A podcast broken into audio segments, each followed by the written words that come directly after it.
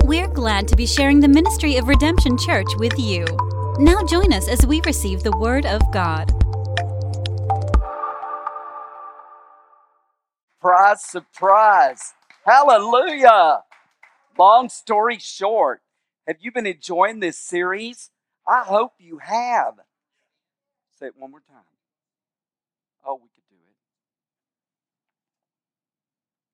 All right. Excellent work. God is good. Have you been enjoying the series? That's what I was asking you. I have too. I have too, so much. You know, it's based on the scripture that says the, the very scriptures of the Bible in the Old Testament are testifying of Jesus Christ. And so we went to the Bible to prove it. And we went to uh, the very opening story of the Bible, uh, Adam and Eve. Did Jesus show up there? Yes, he did, the promised Messiah. We saw him in Abel and Cain. We saw him then later in Noah. We saw him in Abraham. We saw him come through with Joseph and Moses and all that group. It was it came all the way through and you're seeing that the scriptures testify of him. Every single book in the Bible has its own story and its own anointing, but guess what? Underneath every bit of it is Jesus Christ. Every one of them. Every one of them. And that's what we've been studying. This thing is no accident. And that book put together, that was the hand of God to put that together over all those years. Can I get an amen? Yeah, you you try to get a whole room full of writers to put together a book that'll explain the history of the world, and I'll guarantee you that'll be the biggest mess. You just need to throw it away. There's no way they're going to agree. They're probably going to somebody's going to kill each other just trying to get their way. And yet we have this Bible and men can't destroy it. They have tried their best. Aren't you thrilled they didn't destroy it? And every word of it is life. Every word of it is life. Thank you, Lord. This past year, I was reading Leviticus, and everybody knows Leviticus is one of those books so hard to get through. It's like he's going to describe the temple. He takes five chapters just to describe the furnishings and how to make them. And I'm reading that, and all of a sudden it came to me in the Holy Spirit. This is how much I care about the details of your life. I'm designing it all. I, there are no accidents in the Lord. He's designing a life for you to every single detail. And then Leviticus came alive to me. And then I could see how God cares about the very tassels that are on the curtain of the Holy of Holies, and it has to be perfect, not accidental. There's no way a man would write that book. That had to come through the absolute inspiration of God. Well, we're going to go on tonight. We're going to do a new story tonight, and this story is on, long story short, number eight Jonah and the belly of a great fish. and I have loved studying it. Of course, we've all read the story, but you know, you forget the intricate details and you forget what really was going on, and maybe God surprises you with something new. You're reading the Bible and it just stands out to you. That's to you. That is to you. You that's why it's such a living testament. You read the Bible and what stands out to me is not what's going to stand out to you. Sometimes it just jumps out on the page to you. Long story short, you saw the bumper. Welcome to Redemption Church of Plano, Texas. This is to everybody. My name is Clyde Fluitt, and I'm glad to share this moment with you today all of you online, we're so glad to have you here. And hello to our online church friends. Please leave us a comment and let us know you're there. Would you do that? And in person worshipers, please amen me frequently so I know you're still awake and that you're with me. Hallelujah. And let's don't forget to bring the Spirit into this. We're going to study the Word, but you supply the Spirit. That's where you say, Thank you, God. That encourages me. If you did it for Him, you'll do it for me. Those are spiritual additions that you make. And you need to do that in the presence of the Lord. Every once in a while, you need to just go, Hallelujah. My goodness, God, you're so good. We're not stagnant in the Word of God, we're living water in the presence of God. We are ever flowing fountains in a desert and a dry land. We've got to be that way. Thank you, Lord. All right. Jonah's a true story concerning the opposites. Christopher used to watch a show in the early 90s, I think it was called The Opposites. And it, it was hilarious, where everything that happened in the little sequence was the opposite of the way it should be. Like mother walks in and says, You don't have to get up for school today, just sleep in. It's just fine. That's the opposite. Something's wrong here. Or mother might say, Oh, you don't need new underwear today. Just wear those same ones. No mother ever said those words. That's the opposites. Maybe the teacher said, We're not going to have school today. We're just going to draw stuff and have fun. That's the opposites. That doesn't happen. Well, Jonah, in a way, is the study of the opposites, and you can learn a lot from the opposites. Do you know that? We get the thou shall nots all the time. What if the Lord said thou shalt? You're going to go, no, we shouldn't do that. It, you're going to speak it, not him. It's going to happen. All right, so this is the story of the opposites. Um, I want to catch us up a little bit. I want you to show us a picture of the photo of Nineveh. Can you show us that? This all takes place in a city called Nineveh. Can you see that? Am I in the way? This was a mighty city. Now, we don't actually have a photograph, but this painting was done in the 1850s from the excavation that went on there. It's right on the Euphrates River. It was the greatest city in the world in 700 BC. In the 700, 700 years before Christ, this was the greatest city in the world. You know how historians are, they're just like scientists, they can't get on the same page ever. But some of them say it was like 150,000, and some say it was a million. It's almost like it was either Plano or it was Dallas. It was really big. And back then, how do we know? We don't really know. But this is also there in the same nation with the Tower of Babel. Have you ever heard of that one? It's also the same nation with the Hanging Gardens. Do you remember that? One of the seven wonders of the world. This was a magnificent city. It ruled the world. It was very wealthy. But guess what? It was also very sinful and very, very violent. They were violent against all their enemies, but also violence in their own city against one another. It was a wicked city. That's the city we're going to talk about tonight. Sometimes it's a little easy to be hard on Jonah but I want to remind you that this is the city that destroyed, uh, that came up against Hezekiah. They were going to destroy Hezekiah. And Hezekiah and Isaiah had to pray, and that wicked king was destroyed by God Himself. This might be the same king. His king, his name is Sennacherib, but we don't know what king is in the book of Jonah. He never says the name of the king, but he happens before Hezekiah.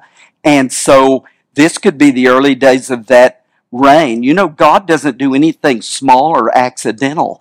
Maybe he was trying to save, or maybe there was a reason to, to quieten this king at this time because something was going to happen later. I don't know. We don't know what happened, but it's very real. This is this is the kingdom of of uh, Sennacherib, and it's Nineveh, the wicked city. All right, we're going to read in the book of Jonah. And this is the first chapter. But Jonah's just a short book. The word of the Lord came to Jonah, son of Amittai, Amittai, go to the great city of Nineveh and preach against it because its wickedness has come up before me. So God is talking to Jonah, his prophet. He says, I want you to go to Nineveh and preach against that city. It's wicked. Go and preach against it. Wait a minute. This is the same city that had already stormed Jerusalem. This is the same city that is going to hold pressure on uh, Hezekiah, and God's going to have to deliver. And then ultimately, this is the country that will destroy Israel and take captive the children of Israel. This is a wicked, terrible place. It would be a little bit like God saying to you, hey, get up and go to Pyongyang, North Korea and tell them that I hate them and I'm fixing to destroy them. Well, it's like, I can't even get off the plane there without getting shot or put in prison. I, I, that has to be what Jonah was thinking. He did not want to do it. Can I get an amen? All right. But Jonah ran away from the Lord and he headed toward Tarshish. I mean, we got right to it. God said, go to Nineveh. Jonah's got his bags packed. He's out the door. He's going to Joppa where he finds a ship bound for Tarshish. Tarshish is up in Asia Minor, right on the coast of the Mediterranean. It's not really that, it's not directly opposite Nineveh. He's still going north, he's just not going northeast.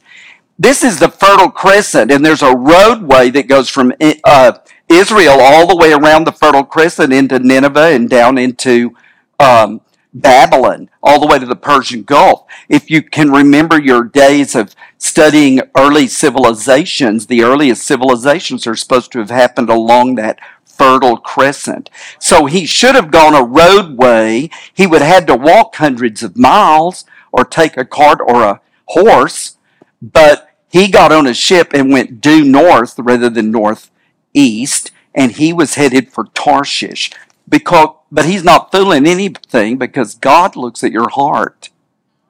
God knew he was running the minute he got up and took off. He didn't take ask for any directions or anything. He paid the fare. He went aboard the ship. He sailed for Tarshish to flee the Lord. Now that is the first opposite. This is a man that's a prophet. He's dedicated his life to the Lord. This is not his first time out of the bag. He's already gone to the king of Israel and given him prophecies, and they've all been true. He's already noted in the kingdom as being a prophet of God. And now God says, do this. And what does he do? He doesn't say a word. He just jumps up and leaves. That's the opposites, y'all you've dedicated your life to God, don't just jump up and run away from God. Hallelujah. All right, we're going to go on. Then the Lord sent a great wind on the sea. Does this sound familiar? He's in the boat with these seamen and other passengers, and such a violent storm arose that the ship threatened to break up. All the sailors were afraid and they cried out to his own God. They're going to their own gods and going, what's wrong? And they threw cargo over. They're emptying the boats because there's no end in sight. We're going to the bottom of the ocean if something doesn't take place. They're emptying everything out. And Jonah, he sees all this. He just sleeps, slips below deck and lays down and goes sound asleep. I think this is an opposite. It also reminds me of someone else that did that one time. There was a big storm on the Sea of Galilee, and somebody was lying in the back sound asleep. Who was it? Jesus. Jesus. Wait a minute. It said the scriptures will testify of me. So they're already laying groundwork in the Old Testament of things that can even happen later. All right, so he goes fast asleep. The captain found him. He went to him. He said, How can you be asleep? My goodness, get up and call on your God. We're all calling on our gods. Call on your God. That's the opposites. You're a Christian. When you get in trouble, do you call on God? I need an amen from somebody in here. If you don't, then let's check that box. Let's check that box. Something's wrong. If something happens in your life or the life of your friend, you have open communication with the one who set you free. You quoted John 3:16. You gave your life to him. Can I get an amen? That made you a Christian. You laid down your life for a new life. Maybe you didn't understand that. You died out to this world so God could give you a new world and a new life and a new name and His Spirit within you. Do we understand that? You're a changed individual. When you get in trouble, do you call on the name of the Lord? Yeah. Amen. I'm just trying to instruct us a little bit. Maybe we all don't know. You we all come from different backgrounds. Sometimes you're in churches that are really staid and everybody keeps their mouth shut unless there's a something you're supposed to repeat. And indeed it is true. And that was your whole participation in the service. I'm not making fun of them, but we need to know this. When you get in trouble, you don't go, and indeed it was true. And you don't go, Jesus, I really need you. No, you go, Jesus, thou son of God, save me. Amen. And he will do it. Yeah. Whoever calls on the name of the Lord shall be saved. Give me a hand. It's the truth. Hallelujah. Now we have a man of God. He knows what's wrong, but he's not calling on the Lord. He's sound asleep.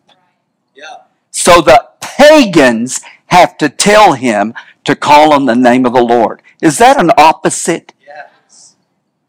How many times have you had a non believer, someone who doesn't even believe there's a God, and they come to you and say, Let's pray? Why don't you call on your God and He can save us? That wouldn't you wish that would happen? Yeah. I want that to happen. God, I ask you, let that happen in the coming weeks that an unbeliever would say, Pray for me, for I know that you know God. Thank you, Jesus. That is what it's all about. If you look at it that way, we may be riding on a boat in a storm right now, today. It might be metaphor, but it's every bit as real as real can be. Our whole nation is in a storm right now. We can't define one thing or another. We can't figure out what's wrong. Who can right the ship? And suddenly it's not sailing in perfect seas. Do you see how important Jonah is? It's showing us some real deep truths. Jonah didn't even know it. All he knew was he didn't want to go to Nineveh. He would rather die than go to Nineveh. He figures he's a dead man if he goes there. Jesus, thank you, Lord. All right. A bad storm and a sleeping prophet. That is an opposite. He answered, I'm a Hebrew. He's talking to the captain of the ship. He says, I'm a Hebrew. He's saying, I'm a Jewish person. I know Jehovah, he says. Uh, I worship the Lord God of heaven who made the sea and made the land. He knows who he is, and he knows who God is. And he's telling the captain, I, I don't worship anything made of stone and, and pretty jewels. I don't worship mountains and sun gods. I worship the true creator God who created the sea and the land. Well, that's exactly what the sailors needed to hear. You mean your God controls the sea and he also controls the land? Pray! That's what they're saying. This terrified them and they asked, What have you done? Why would we be in this predicament if you know that God and you're his messenger? What have you done? They knew he was running away from God because he had already told them so. This is the scripture. The God of heaven who made the sea and dry land, and you try to run away from this God? It makes no sense. It makes no sense. And yet you know believers who are running from God. It makes no sense except some of us ran from God. I ran from God for years and years. And he put one roadblock and another roadblock. How could I cast a stone at Jonah? I was running and finally one day he just cornered me in, Rick, and I couldn't go anywhere. You fall on your face at that point and say, all right, I hear you, God.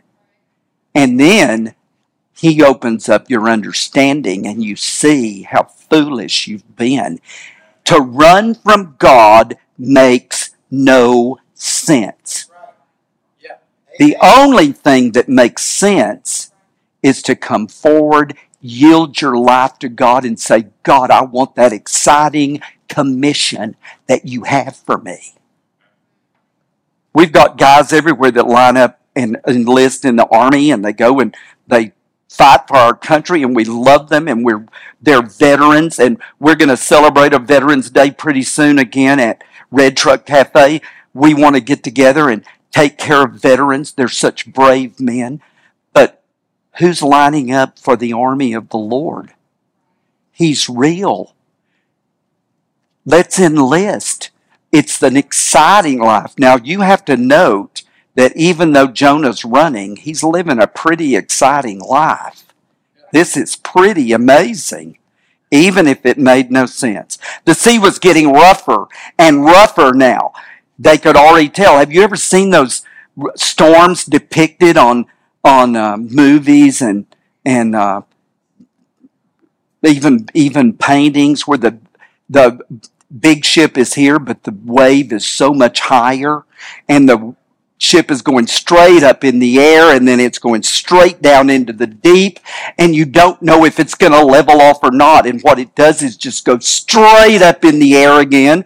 It goes like a skyscraper into the air and then plunges into the depths there is no way the ship can hold together long in that kind of mistreatment that's what they're in so they ask him what should we do to make the sea calm down? Now look, these are the men who had false gods and they were all praying to them. Those false gods are laying down somewhere now. They've thrown them aside. Every man there is looking at Jonah and saying, what shall we do? That's a total revival right there. He had everything going right there. What should we do to make the sea calm down? They knew who knew because it was his fault. He says, Pick me up and throw me into the sea. Y'all, that's the opposites. Who says, Pick me up and throw me in the ocean? Why didn't he say, Let's all bow right now while I confess to God that I'm a foolish man and I will go to Nineveh? Yeah. Isn't that what you would say? Right. No, he says, throw me into the sea. It's the opposites. And yet we have people doing that. Rather than kneel, they go, well, let's try anything else. Just throw me. God, take me. Kill me. Just shoot me. We have people that actually shoot themselves. They actually take their lives rather than bend a knee. If you're playing with God and you haven't bent your knee and given your life to Him, you're playing with dangerous, dangerous things. Do you hear me? You know somebody who played that dangerous game and it led to an early grave. You know it. I know it. I'm not the only one. We're not just playing games when we come to church. We're trying to reach for people that they don't get lost in the storm, that they don't get thrown off the ship into the waves, that they don't wind up in calamity, but they find victory. Thank you, Jesus. So when the pastor's up here speaking to you and he's asking you to come pray, you're not always praying for yourself. You're praying for those dear people that you need to find God. I can't understand it. I want to run to the altar and say, God, save somebody. Save someone. Someone online right now. God, someone online right now has given up. I ask you, God, to reach to them. Child, Jesus is the answer and you know it. Reach for Him. Reach for Him. Hallelujah. Confess your sin. That's what we do. We confess everything. If you don't know of huge, great sins in your life, you, you confess of your weaknesses. You confess of your failures. You just Humble yourself to God and He will bring you to a new place and a new level. But here we have a prophet of God. He's playing the opposites. Just throw me overboard, he says. My word. He replied, and it will become calm. I know that this is my fault and that this great storm, that this great storm has come upon us all. It was all me, he said. Jesus. And then we have the biggest opposite of all compassionate pagans. They're compassionate and prayerful. Instead, the men, this is verse 13, instead the men did their best to row back to land. They're not going to throw him in the water. These are pagans. They already have heard it's his fault. They've already heard the solution, throw me away, and they're now they've got out the oars and they're trying to fight waves as big as buildings and they're trying to row to the nearest land. Well, they're going forward one step and being swept backward three steps. They're not getting anywhere. That's battling against God. That's trying to use an oar to get away from the storm when all you need to do is call on the name of the one who can calm the storm. It fits with your finances. It fits with sin in your life. It fits with sicknesses. It fits with mental problems. It fixes all sorts of issues. Go to the one who created and just call his name. That's all we have to do. All right. Then they cried out to the Lord. This is the pagans. This is not him. Now they're crying out. They've forgotten Jonah for the moment. They're calling on Jonah's God like he's their God now. Lord. And guess what? That's all you have to do. He is your God. You are his child. You're just a little bit wayward.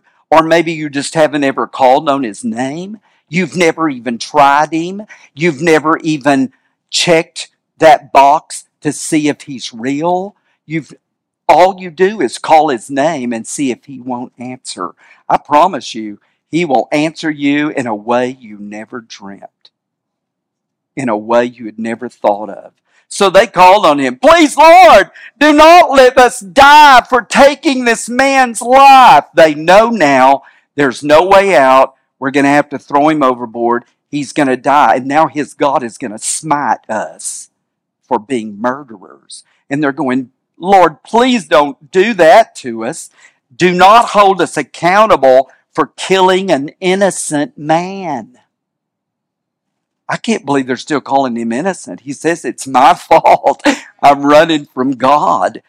These are pagans. They're forgiving and they're loving and they're compassionate and they're not going to throw him overboard and they're calling on the Lord. Can you say that's the opposite? My goodness. Then the verse 15, then they took Jonah and they cast him overboard and the raging sea grew immediately calm. Y'all, that's a miracle right there. God is telling you something that happened and it's real. They threw him overboard. Everything went completely calm. One time there was a man on the Sea of Galilee and he just said, Peace, be still. And everything went completely calm. If you've got a storm, call on the Lord, He'll make it calm. And the next time you're in calm waters, how about you thank God for calm waters? How about you remember to praise God? And when Sarah's leading us in a song that says hallelujah, why don't we all just yell out hallelujah? Wouldn't that be great? Thank the team for giving 150% up here. Thank you, Lord. Thank you, Lord. Thank you, Lord. It's so marvelous. And they've always got a new song. Man, those songs today were so full of words, but they were good. They were very good. And they put them on the screen, and you didn't even have to sing all of them. You could just say them and you could get away with it. I loved it. They're doing everything they can to get you to participate fully. Now, maybe you are because I'm on the front row. I don't know. But I think, I thank you if you are, and I thank them for what they're doing. And we can always do more in our worship. And what we do is say, Jesus, set us free, break every binding. I went to a church one time. It was a denominational church. It was way out in the country near Waco. I'd never been there before. I was invited by people to go there, and and it, we went in, and it was just one of those churches where you fold your hands and you don't no outward display. And I thought, well, I'm gonna, I'm just gonna praise the Lord. I'm gonna show them the freedom of the Spirit because I can raise my hands. And you know what? I couldn't raise my hands in that church. Uh, they were bolted to my side. It's like, and I was realizing, wait a minute, everybody in this room is bound. They, I don't know whether willingly or whether it's the rule this church has set up, but I couldn't break that rule. It, I think God was showing me everybody can't do this, sir. Everybody can't do this. Do you hear me? If you can't do this unto the Lord, there's a binding somewhere. And all you do is say, Jesus, break the binding. And He will do it. Maybe you didn't know that. I want you to know that. When there's a storm, praise God. When the team is worshiping, praise God. Here we have Jonah doing nothing but throw me overboard, and the sailors are doing the worshiping. oh. All right. So the prophet, while it looks like he's nobly sacrificing himself on their behalf, you could get that idea. Well, what a noble sacrifice. He's just going to sacrifice his life on their behalf. But don't forget, all he ever had to say was, Forgive me, God, I'll go to Nineveh. He's not self sacrificing. He's fighting the third round of this battle against God and saying, Okay, throw me. I'm just going to give my life. I'm not going to Nineveh. He went down, doubling down on not going to Nineveh. I'll show you, God. Actually, that might be in there. This man has felt the Spirit of God. He knows God's voice. He's delivered God's voice. Kingdoms have been changed. Kingdoms have been saved because of God's voice coming through him. And yet, he's going to be tossed over. It's like, God will deliver me. He always does. Faith is good, and I want us to have that kind of faith. God will deliver me. He always does. But let's don't do it in a rebellious way. Let's go do what he says do. The real way to calm this storm is to turn around and go where God has called you. That's what he should have done. He would have saved all those men. It would have been a calm sea, and they would have dropped him off nearer to his destination. Jonah would rather die than go to Nineveh. Now the Lord provided a huge fish to swallow Jonah. Now here's where science comes into play, and they're going, there's no such thing as that kind of fish. I think it says the Lord prepared a fish. And if He wants to prepare a fish, He can do it. Don't get hung up on biology when you're talking about the Lord because He's the creator of biology. And He created on the spot a fish that could swallow a man, and He put in that fish a compartment where a man could sit and breathe. That's what happened. You don't question God. You want a miracle? Don't start doubting miracles. You either believe or you don't believe. Do you believe He created the earth with His voice? Do you believe the Word of God can do anything? That's what happened in this story. There's a spirit in the world today to question every single thing in this scripture and to throw out this and throw out that and throw out this. That's not right. This is not right. This is not right. And pretty soon your Bible is nothing. It's got more holes than it's got words. Don't throw out one single jot or tittle. I believe that's Jesus Christ talking. He said, It's not passed away, not one jot or tittle. And by the way, this is the 12 year old who was standing rabbis on their ear. They had never heard anything like what he was explaining to them. So God prepared this great fish, and let's see, I almost lost my place. and it swallowed Jonah. And Jonah was in the belly of the fish three days and three nights. Did any lights go off when I said three days and three nights? Yeah. He was in the belly of that whale three days, three nights. Seems like we know of a person who was put in a tomb for three days and then came back. Do we know that? Jesus. Are the scriptures sort of setting us up to realize that something God can do anything and He's going to do something great? It'll always be great. It will never be ho hum. It will always be a testimony. If you're going through anything right now, you're setting up your next testimony. If you'll give it to God, you're fixing to have a testimony. I speak from experience.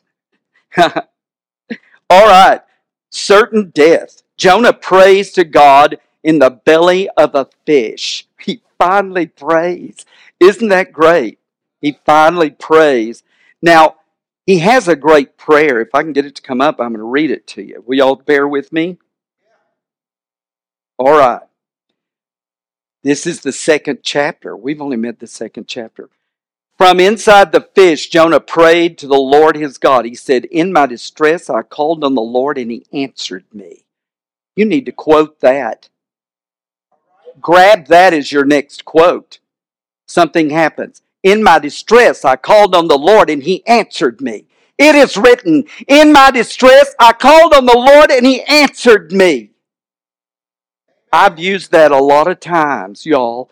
Quote the word of God at your problem. Don't cry and bellyache and and and act like you're wringing your hands and you don't know what to do. No, quote the word of God. This poor man cried and the Lord delivered him out of all of his trouble. It's scripture. Scripture is alive. Scripture will stand. Scripture is strong. Scripture is the word of God. So you give God His word. God, you said, in my distress, I called on the Lord and He answered me.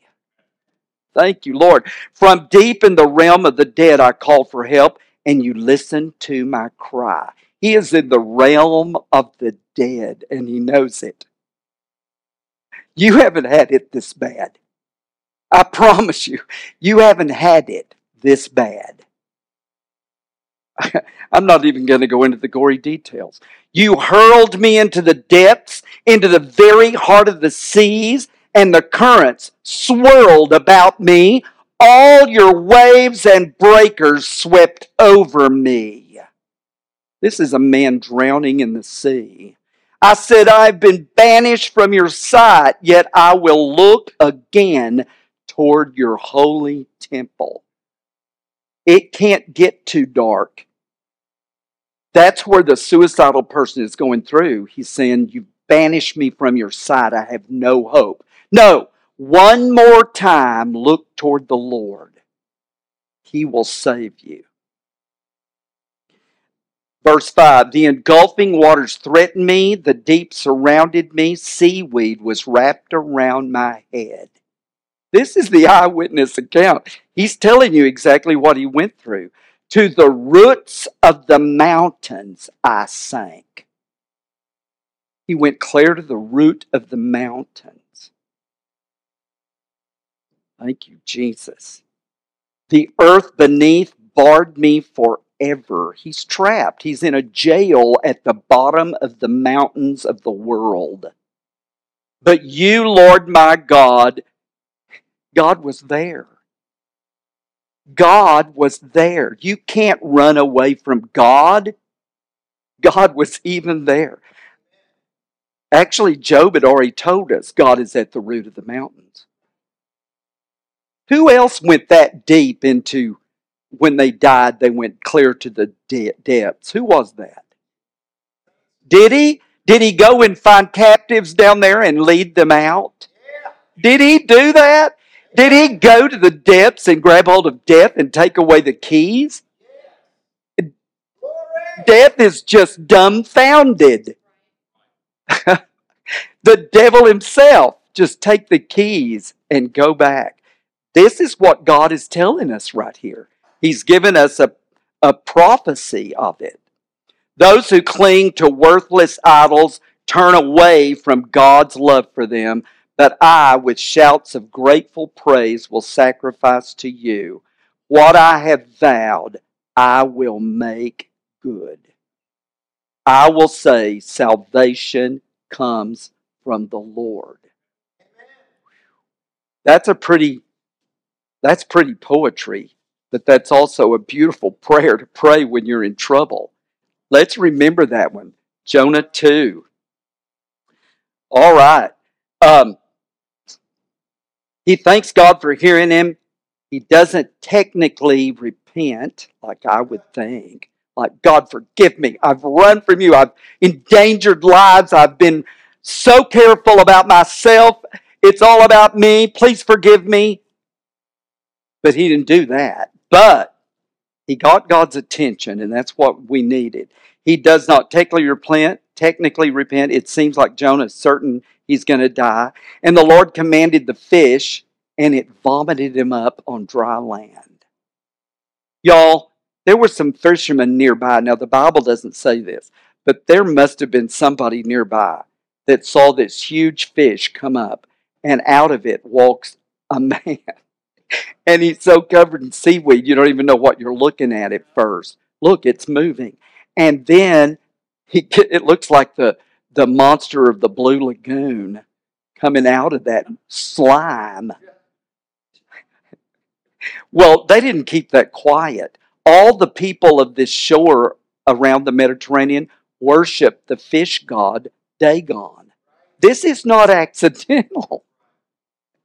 The God has dominion over Dagon. We've already seen it in David's time. God has dominion over false gods, every single one of them. And out of this depiction of the God they're praying to comes this prophet, and he stands up and he starts walking toward Nineveh.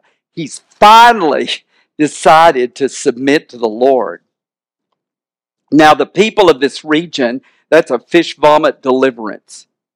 I think the kids ought to like that one. The people of this region worship the fish god Dagon, and someone must have seen the event. Jonah 3 1 through 4 says, Then the word of the Lord came to Jonah a second time Go to the great city Nineveh and proclaim to it the message I give you. You don't get away from God. He went through every bit of that. God delivered him. And the next thing God says is exactly what he said at the beginning Go to Nineveh. That's the way God is. And some people will pray against that. God, change it. No, don't do that. Please, I don't want to hear that anymore. God's word is yay and yay. All right. Um, Jonah obeyed the word of the Lord and he went to Nineveh. Now, Nineveh was a very large city. You've seen it. I showed it to you. It took three days to go through it. Let me tell you, he didn't just walk right into the city, it was still a hundred mile walk. He had to walk up the crescent and around to get to Nineveh. He didn't just walk right in the gate. No, there was a big hike going on. He finally gets there and he walks into the city and it uh, he begins to preach to them 40 more days and Nineveh will be overthrown. That's his whole message. 40 more days and this city is going to be destroyed. And he takes a few more steps and he says it again. And it takes three days to walk all the way through the city and make sure everybody's heard it. Believe me, they heard it. They heard the message. These are pagans. They worship a mountain in Nineveh. That was what they worship is a mountain. But one specific mountain was their God, we think. And so here comes this man preaching. He's a Jewish guy. He's preaching Jehovah. Jehovah is going to destroy this place in 40 days. Jonah began going a day's journey into the city proclaiming God's word came a second time. The message 40 days and Nineveh will be overthrown. No mention of what Nineveh had done wrong.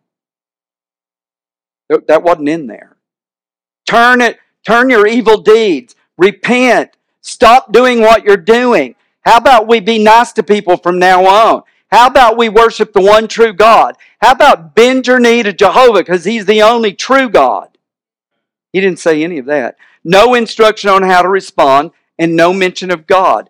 Just 40 days and you're going to be destroyed. It's the worst sermon ever. It gave me really a lot of courage to get up here today because it's not that bad. 40 days and you're going to be destroyed. No hope at all. Non believers, people worshiping a mountain, the enemies of Jerusalem heard the message and believed. Did I ever tell you that this was a story of the opposites? The man preaches the worst sermon ever. He has the greatest revival ever, and pagans believe. Immediately, the Ninevites believed God. They proclaimed a fast. The king took off his robes. He actually made everybody fast water and food for a time. You can't go far without water. And then he even made the animals wear clothing of sackcloth. Taria, you've got to get a sackcloth for that little baby. Your cows have to wear sackcloth. I mean, they didn't just say, we're going to pray to God and make some changes. That king lowered the boom on everybody, and every single person, animal, king, official, uh, priest of Acadia, the mountain, they're all on their knees worshiping Jehovah and asking for deliverance. It's the opposites. The, the, uh, the king is saying, perhaps God will change his mind and not destroy us. My Lord. God saw their sincerity and how much they had stopped their evil ways, and he changed his mind. I'm telling you, that's wonderful. Isn't that rejoicing? Isn't that time to rejoice? No, The pagan city com- repented, but the opposite of what one would expect is what happened. God's verdict was overturned. Nineveh was overturned, not overthrown, but Jonah was angry. The scripture in Exodus, Jonah prayed that. He, he remembered that scripture. Exodus 34 says that Moses was on the mountain and a cloud came and stood before him, and it passed in front of Moses, proclaiming, The Lord, the Lord, the compassionate and gracious God, slow to anger, abounding in love and faithfulness. And Jonah is quoting that to God, and he says, Jonah 3:10, when God saw what they did and how they turned from their evil ways, he relented and did not bring on them destruction that he had threatened. And Jonah says, Lord, you're compassionate, you're gracious, you're slow to anger, abounding in love and faithfulness. And it's like he's complaining about it. But I want us to draw from it. I want you to remember where you turn your life to the Lord because He's compassionate beyond all. He gives you a spirit of compassion. He wants you to have a broken and a contrite spirit. Even those burly old guys that give their heart to the Lord, they're broken in their spirit and they become compassionate because that's their God. He's gracious, He's slow to anger. He'll allow you to get away with everything and still love you. He's abounding in love and he's always faithful. Jonah says in 4 2, Isn't that just what I said you would do, God? Now, this is the first time we've heard that. But when he was in Israel and God said, Go to Nineveh, he said, He obviously said, No, you won't do it. I'll go tell them, and you're so compassionate, you won't do it. So he's reminding the God again, Isn't that what I told you, God? You're so compassionate. We have a world, mainly because of hard churches, we have a world that thinks God is hard, that God's unmerciful, that God is strict and He wants to destroy this earth. We have people who think they're Christians who think that God is trying to trick them. I'm going to put this out here. If you go that way, then you're dead meat. But if you can find the right way, then you'll be saved. Those are lies and that's false doctrine. And get your eyes off of people. Get your eyes on the Word of God. He's compassionate. He's long suffering. And He loves you greater than anyone, including your mom.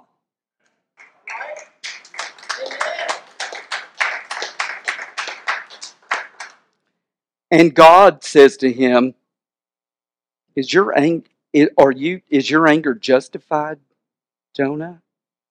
Jonah, is your anger justified? Is it? He's angry that those people were saved. You know some people, some people out there on the internet that are angry with God. Is your anger justified? Hasn't He done everything He can for you? Anything you ever asked? Didn't He try to help you in every way? Haven't you? Maybe you've not tried Him, but He's. Don't be angry with Him. Now He can handle it if you're angry. I've been angry. One time I was very angry with God. I slammed my hand down on the chair. I'll never forget it. I said, Someone I loved and I'd prayed for died. And I slammed my hand down on the chair and I said, God, I did everything you told me to do. I was desperately angry, Taria. And God didn't want me angry. He whispered in this ear, I know, but I saved them. Because you were obedient, I saved them. God said that in this ear. And when He said that, all the clouds of anger went away.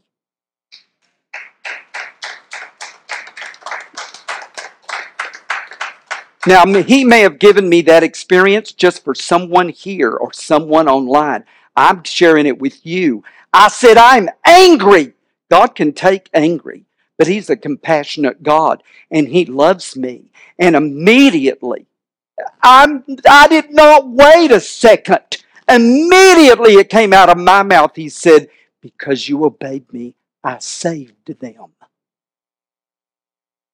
And y'all, that makes utopia in my life. My heart is so full of thanksgiving and love and compassion for others.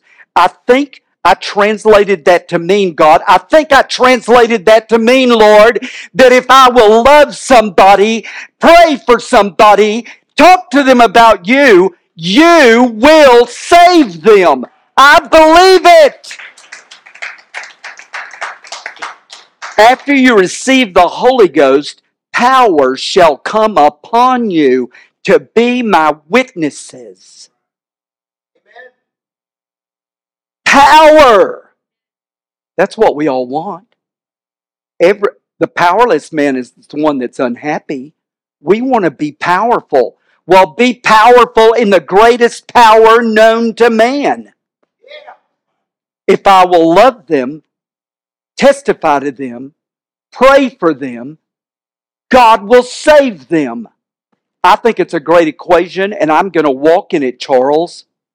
I believe it. All right. His anger is not justified. 4 5. Is it right for you to be angry? God's going, God says that to him in such a gentle way.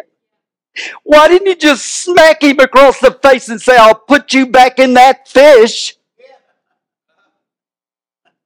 He, he should have. You would have. I would have. I would have said, Go to your room. no. God said, Is it right for you to be angry? So Job goes outside of the village or the, of the city of Nineveh, I mean, and he sits down moping. He's also unhappy. And God creates a uh, plant to come up right beside him and shade him. of course, he's a prophet of God. This might be nothing for him, Ron. It might be just nothing for him. But if I'm sitting on the in the lawn, Christopher, and a plant grows up like this right in front of my eyes and starts shading me with big leaves, I'm going to go, God, what are you doing? I'm going to go, Christopher, come look at this miracle. It took one minute. While I was watching, it grew up and shaded me. And he liked it. Joseph, I mean, uh, Jonah liked it. He was getting sheltered from the sun, and God brought a cool breeze through there. And he had air conditioning and a covering from the sun. And then God created a worm and it came up right beside it and it ate the plant. Now it's withered and gone. And now the sun is beating down on, jo- on Jonah like he's having a sunstroke because he's dizzy. The Bible says he, he was so hot he got faint. The Lord is showing him something there.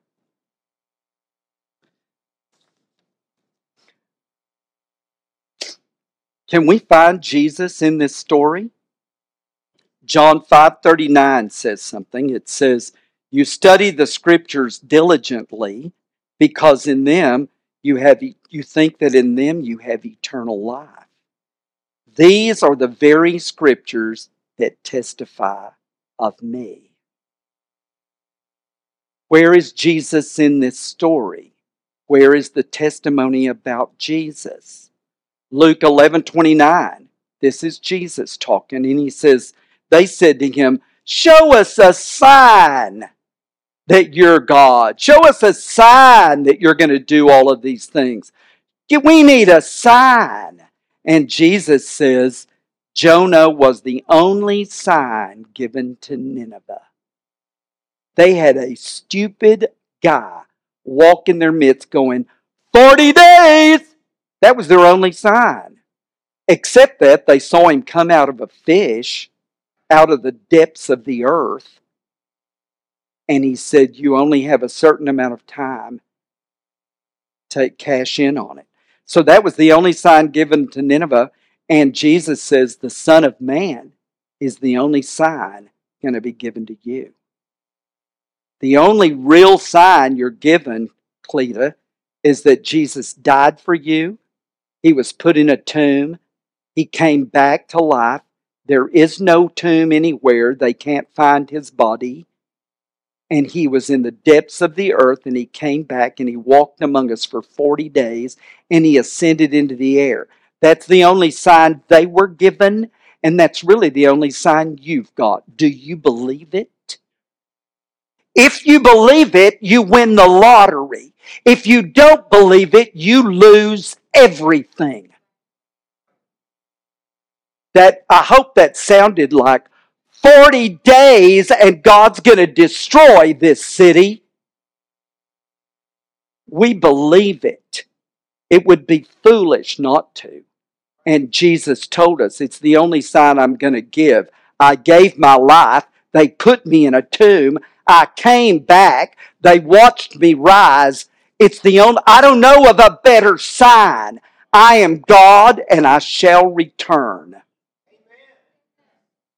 All right. Thank you, Jesus.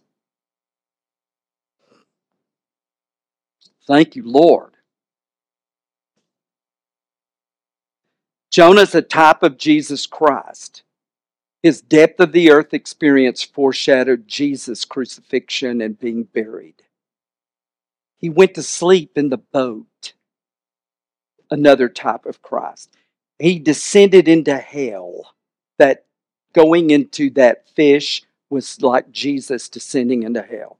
I sank down to the very roots of the mountains. He said, I was imprisoned by the earth. Jonah emerged from the belly of the fish after three days. Jonah was sent to save anyone who would believe his message. Both were men following God and preaching of coming destruction. Both were reluctant, but one was obedient unto death, and the other was finally obedient unto life. Jonah's message saved Nineveh. Jesus' message will save the whole world if they'll follow him.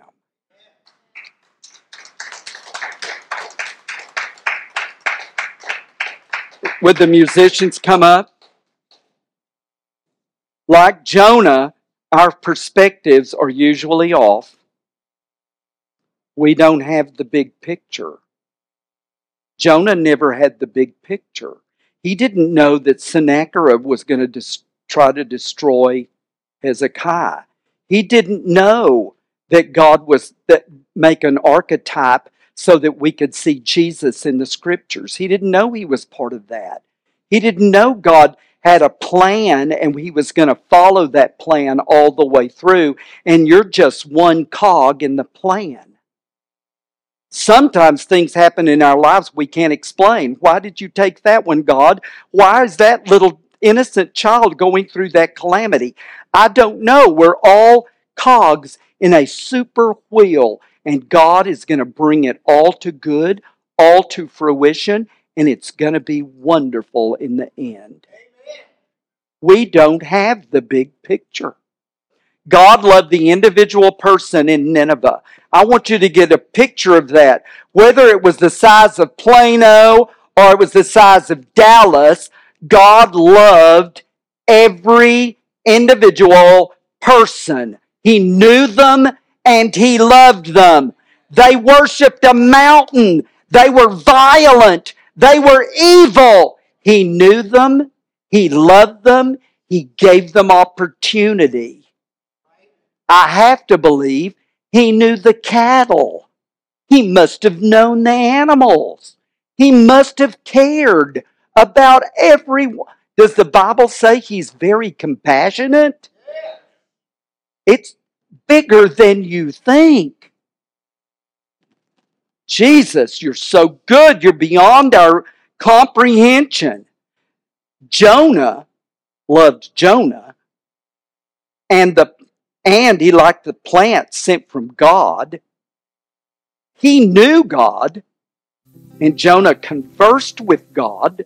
There's no question that he was God's man, but he failed in so many ways. But God was compassionate and loved him and still blessed him with a plant and showed him the Lord giveth and the Lord taketh away. Blessed be the name of the Lord. We're going through junk. We can't explain it, but our understanding is very flawed. We're only working on partial clues, and we have a compassionate God that knows it. He's putting it all together.